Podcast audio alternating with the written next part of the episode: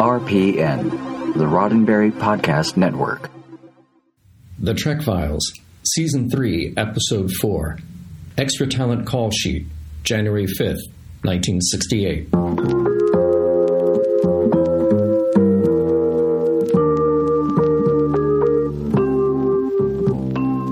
Welcome to The Trek Files, a look into the archives of Roddenberry Entertainment from the personal files of Gene Roddenberry. And now your host, Dr. Trek, Larry Nemecek. Oh, Star Trek fans, canonistas, history buffs, and yes, all you Trekophiles with an F. This week's episode is one of those episodes that makes the whole concept of the Trek Files worthwhile. We're going to be solving a Star Trek mystery this week. I am so excited. We have a special guest. We have a sheaf of special documents. You need to go read them right now. See if you can decipher why I'm so excited. Take a look at them at uh, facebook.com slash the Trek Files. And then hang on, I'll be right back with our special guest right after this. Independent Casting, Extra Talent Call Sheet, January 5th, 1968. Production Company, Star Trek, number 60355. Report to Desilu Gower, rain or shine. Director, Daniels.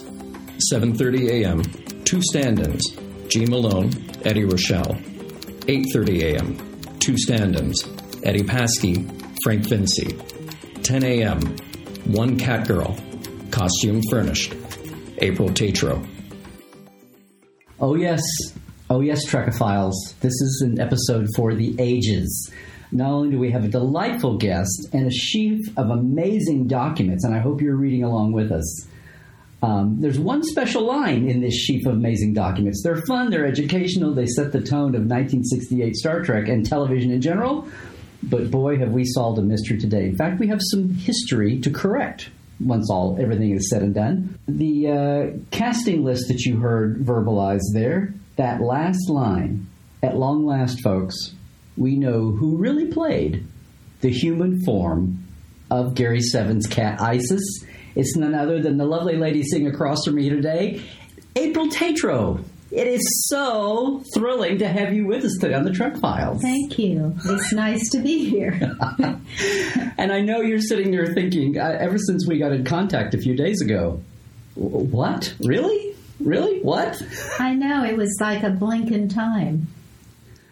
A blink in time then, and now all of this hubbub, you're saying, really? Over, really? Yeah. Over a, well, the, the fun thing is, now that we know you, all we came across literally this extra talent, this this extras call sheet because it's the kind of thing in television production. We have the call sheet here, and later eras of TV list a lot of the featured stand-ins, the the featured extras.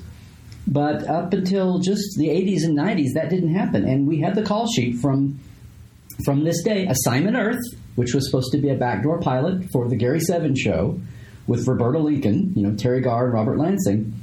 Uh, it was supposed to be a springboard from Star Trek for, for Gene. But here we are, Friday, January 5th, 1968, the fourth day of six shooting on the last episode of the second season.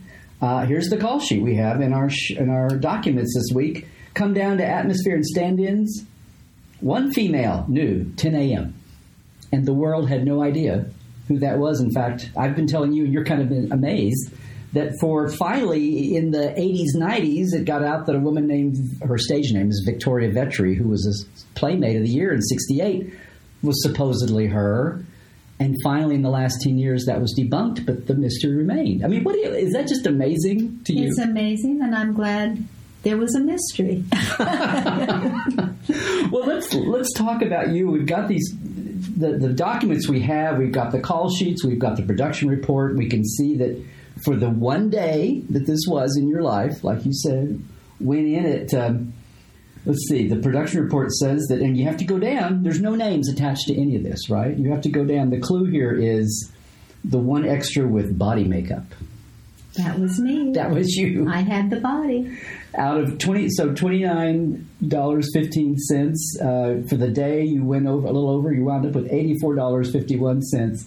In at ten a.m., out at seven fifteen, and out of wardrobe at seven twenty. That was a fast change. That was that was the, that's the cut and dried of it, which is amazing to have. But uh, tell us, you you were a Southern California girl.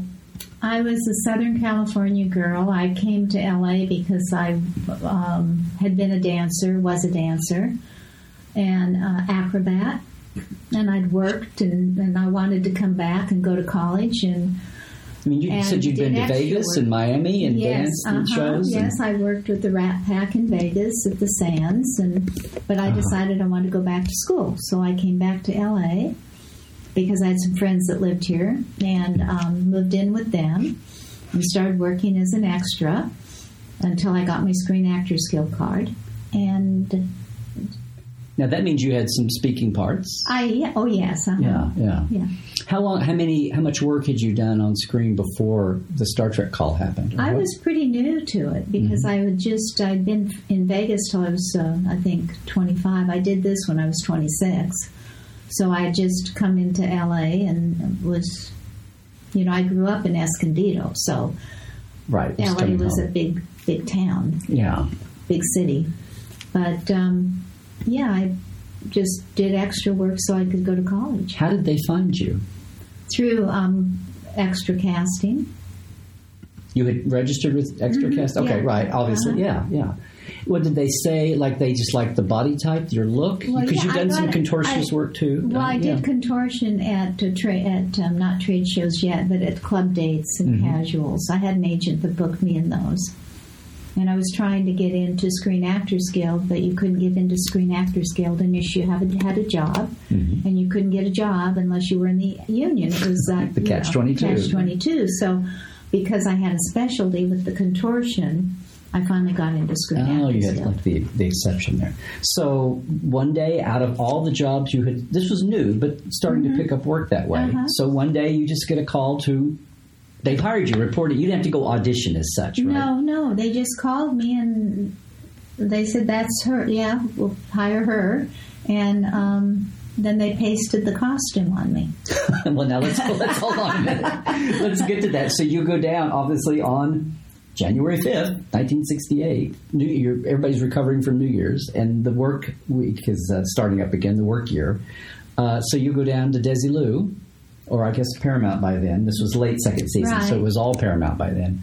Um, you go on and get in, and yeah, did you have? Did they say we're hiring you to be a Catwoman? I mean, what? Yeah, they they told me I was going to be a cat and that they had to, you know, I guess they might, must have known what they were doing because they just draped material over me. And um, the, the what took the longest was the hair and the makeup. Well, now let's. So, uh, did you do hair? Did you do makeup first, or and then costume? Um, yeah, the hair and the makeup came first, and then they, you know, they brought the pieces of material and draped it on me. And then, Well, we've got looking at the pictures. You were telling me uh, before we started that the, the the long hair was not you. No, that was not me. You had a typical late '60s kind of. Mhm, What, do right. what do they call that? The, the I- bubble or the bouffant bouff- or, yeah. or So the front is mostly you, and then the long hair Mm-hmm. isn't. So I'm. You were- saying that now Bill Theiss, who was the costume designer, was famous for his barely there, one thread is holding it together on Star it's- Trek, right? right. Um, because you said you had uh, you, were not a big sci-fi or Star Trek fan, No, so I really wasn't. I really didn't know anything about it. so you were just walking into a job. I just walked into the job and whatever, you know, I was going to get paid. I knew that. yeah, did anything? So, so you just, so describe what happened. You walked in for the fitting, quote unquote. the fitting, and um, they told me I was going to be a cat, and the hair, the wig, they made the ears out of the hair, and um, so that took a while. Oh, that's interesting. Yeah, see, I have like I think I have little ears Uh-huh. there. hmm They're not just little pieces of velvet. That No, was actually no, the. it was the hair. was it the wig hair? It was the wig hair. Yeah. and um, you know that took a while, and then they just told me to sit and Well, now wait a minute. When you look at a side view of this, this literally looks like it's just a piece of fabric. It's Like- just a piece of fabric that's draped around me and then taped around me. So um, a woman came in and kind of draped it, and then the gentleman came in and they you told her where to put the tape to hold it on. So it was just a piece of drape going over my top half, And then my bottom half, they had a piece of material made of velvet and gave me a pair of silvery tights and draped that around me. Now, And you- I, I'd never had so much attention in all my life. well, and 50 years later, here's the reason, right. Yeah, this was 51 years ago, not to date our episode today, but this was 51 years ago last month. Um, almost almost two months ago, coming up to. So, were you? Where does you did- time fly? I well, apparently not in recorded history because I'm so thrilled we're doing this today. But now you'd been a dancer, you'd had skimpy outfits and all that. I mean, nothing about this really shocked you or thought was unusual, no. really. Right? No, not really. Did you think because of your background that they were going to have you do some like movement or no, caddish stuff, no, or you was no. I just, you know, I just went. I was innocent. I was naive, and just tell me what to do and where you want me to sit, and tell me how to look, and I'll do it. Well? I so how, what was the shoot? So and this was not; these weren't just pickup shots. You had Robert Lansing and Right. Teri Garr and Uh-huh. Teri Garr was so cute. I just thought I was infatuated with her. I thought she was so adorable. But they just told me to look at her, you know, and give her a look. And they told me not to smile, to act very serious. And um, I just did what I was told. Yeah, and and uh, Leonard and Bill were there too. The 5 of you on the set. Uh-huh. Now, and you told me that not being a Star Trek fan, you didn't get nosy and go look over at the bridge or any of the no, classic no, sets. I you just, no, you I did your job. Right, I just stayed right where they told me to stay. Being a young girl, going in and doing that. Well, um, so do you remember it being fairly quick? Did they do many I- takes or? It, no, it was really quick. In fact, you know, usually when you're doing atmosphere, or whatever the, you, they call it today, it's boring. You sit around forever, and it, it went it, Because you've done plenty of that. right. It went really quick, Well, they had and you it there. was for the- actually quite fun. You know, and Yeah. usually it's kind of a drag. did you sit while they shot the rest of the scene around you? Mm-hmm. Yeah, just kind of sat and watched, and Cat handler. Yeah. the cat. The cat handler. Yeah. cat. Now we need to track down the cat and the cat's name and who the wrangler was. it would be amazing if that cat's still alive. That would be that would be even more amazing than us finding you. Is what that would be. And I, again, to you, this was barely seven eight hours of one day of your life, and on film, it's barely two It's reaction shots. a blink of the eye. But can you are you starting to understand how? I think Trekland is going to be amazed and delighted that we finally Oh, I'm so Found you? That's great. That's great. That's amazing. So then, uh, you said that this is all you around. The, so the velvet is the top is just laying on you. So they did make up around all your exposed skin is made up, Uh-huh. and that took what you said the bulk of the day, or more than the wardrobe. Not, not really. They come and touch me up every once in a while. I just remember it was cold. I remember that. January, But, yeah. yeah. And Yeah. the sponge was cold. So it took not that. So you sat and watched, but your mm-hmm. actual shooting, not that not that many No, takes, not, not that, that much. many. Did they have you do anything that didn't wind up in the show? It was just sitting there, right? Well, they had me walking from one area to the other. They told me to get up and walk and then walk back and, you know, to mm-hmm. glance at Teri Garr and, Mm-hmm. Oh, you know. they were keeping things. They didn't know exactly what they might use. Right, So they were right. getting a lot of coverage while they had you. Well, that that footage is sitting somewhere. It's the cat. It's Isis as a human walking somewhere out there. Maybe that's amazing. Maybe in somebody's clip collection. So the shoot's over. Now it was a whole day, Mm-hmm. and I want to get back to something you told me, but we'll we'll end with that. But as far as ending your day, uh, okay, that's a wrap. Thank you, April. I guess It people was knew great. Yeah, they took you in uh, out of makeup. Anything you had to put your two pieces of velvet back on the back rack. on the rack. Put my clothes back on, yeah, get in my car, and go home. yeah, and never knowing that anybody would be talking to you about it 51 years later. It's amazing. I mean, is it kind of funny to have the? We've got the records here to see. Yeah, it is. It's very, very funny. I didn't even know they kept them that long. Well, if it's Star Trek, things Right. hopefully do get kept. Right. But uh, so you've done lots of extra work since and after that, and you look back on that day.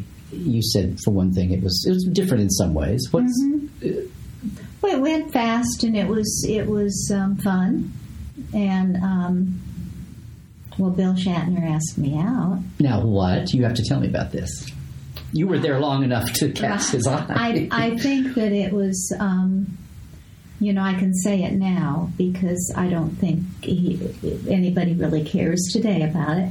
But um, he asked me to lunch, and I was actually engaged to get married, and I was going to get married two weeks after that. Two weeks. Two weeks. And I thought, well, it won't really hurt anything to go to lunch, you know? I mean, it was a big, I'll just go to lunch.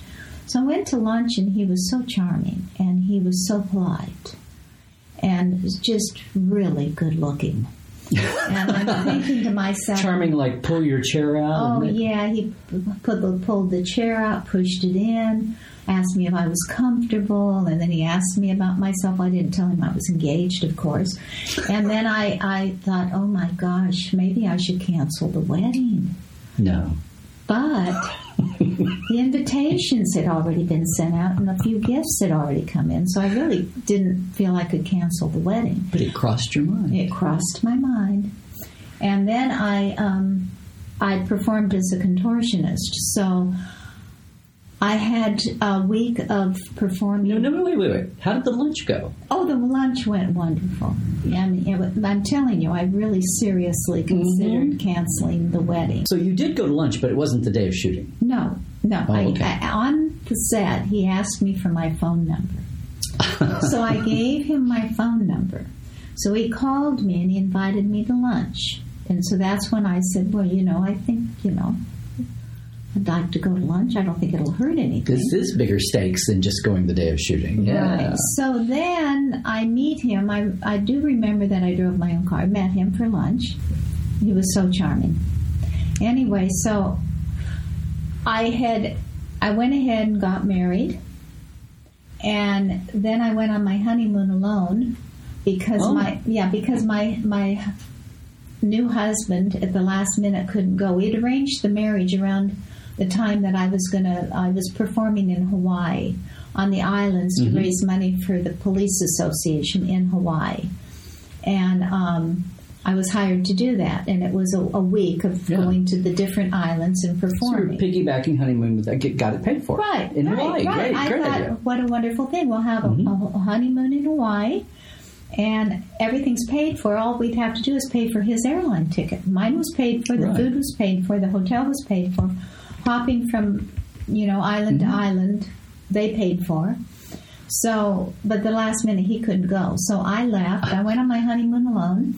And um, while i was gone bill shatner called the house. the house.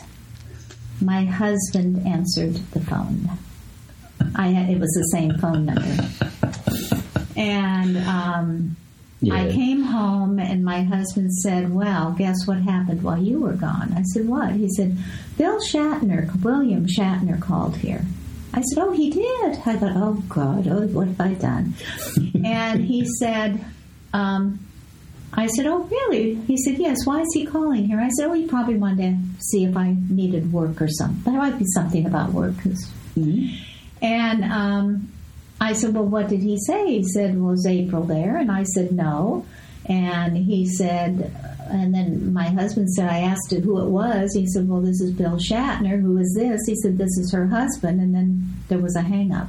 and I was so embarrassed and just, mm. I felt terrible because I thought, Oh my gosh, he probably thought I was married when I went out to lunch with him. And I wouldn't want him to think that about me, that I would do that.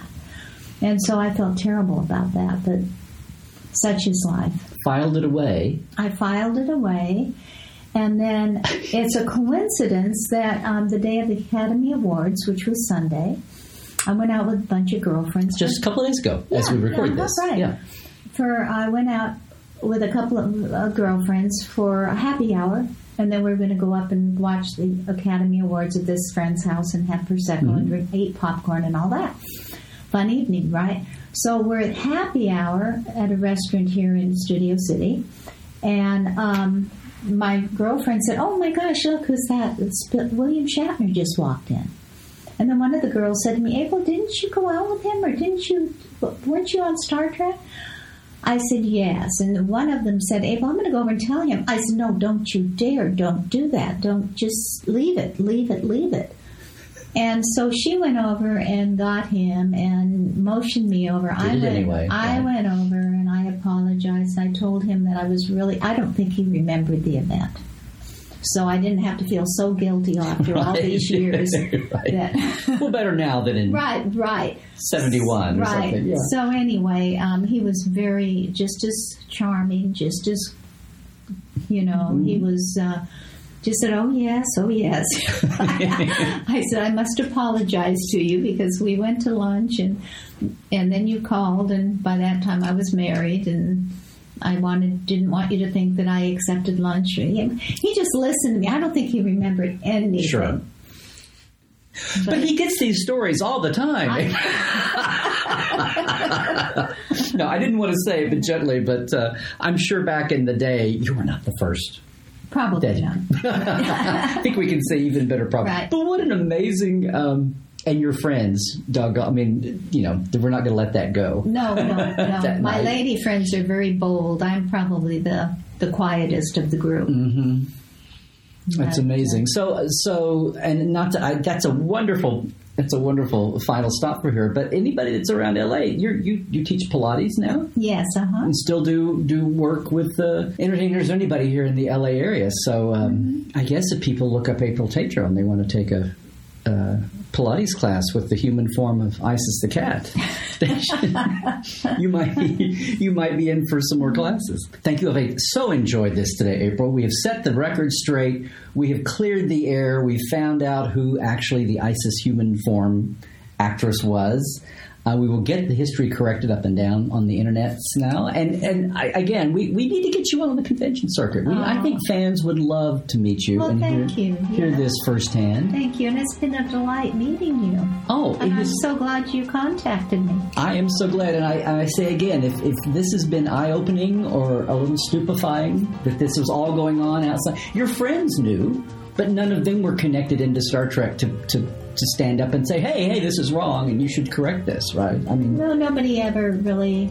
the ones that did know and knew you never Uh-huh. thought to go out. Somebody called me, and I can't remember who it was. So it's got to be three years ago, and said, "You know, I know you were the cat on on Star Trek, and they have somebody else. Is you should correct it." And I thought, why? You know, I mean, it was just it was such a small moment in my life that it does. You know, But and I and I didn't quite know how to correct it. Right. We had to go somewhere to correct, and I I didn't really know how to do that. So Well, it was a small moment to you, but this is going to be a, a this is going to be a bring a lot of big smiles to a lot of Star Trek Oh, fans over the years. I'm, I'm mark my words. That's my prediction for today. And I'm just so glad we found you. I'm so glad we found a piece of paper in the Trek files that led us to you and led us this moment. And um, again, thanks so much for coming by. Thank you. I'm glad the mystery was solved. The Trek Files is produced by Roddenberry Entertainment. Executive producer Rod Roddenberry. Additional production by Ken Ray. All documents are available right there on Facebook at facebook.com slash the Trek Files. For more great podcasts, check out podcast.roddenberry.com. And for more deep diving of Star Trek behind the scenes, visit Dr. Trek, that's me, and Portal 47 at larrynemecek.com.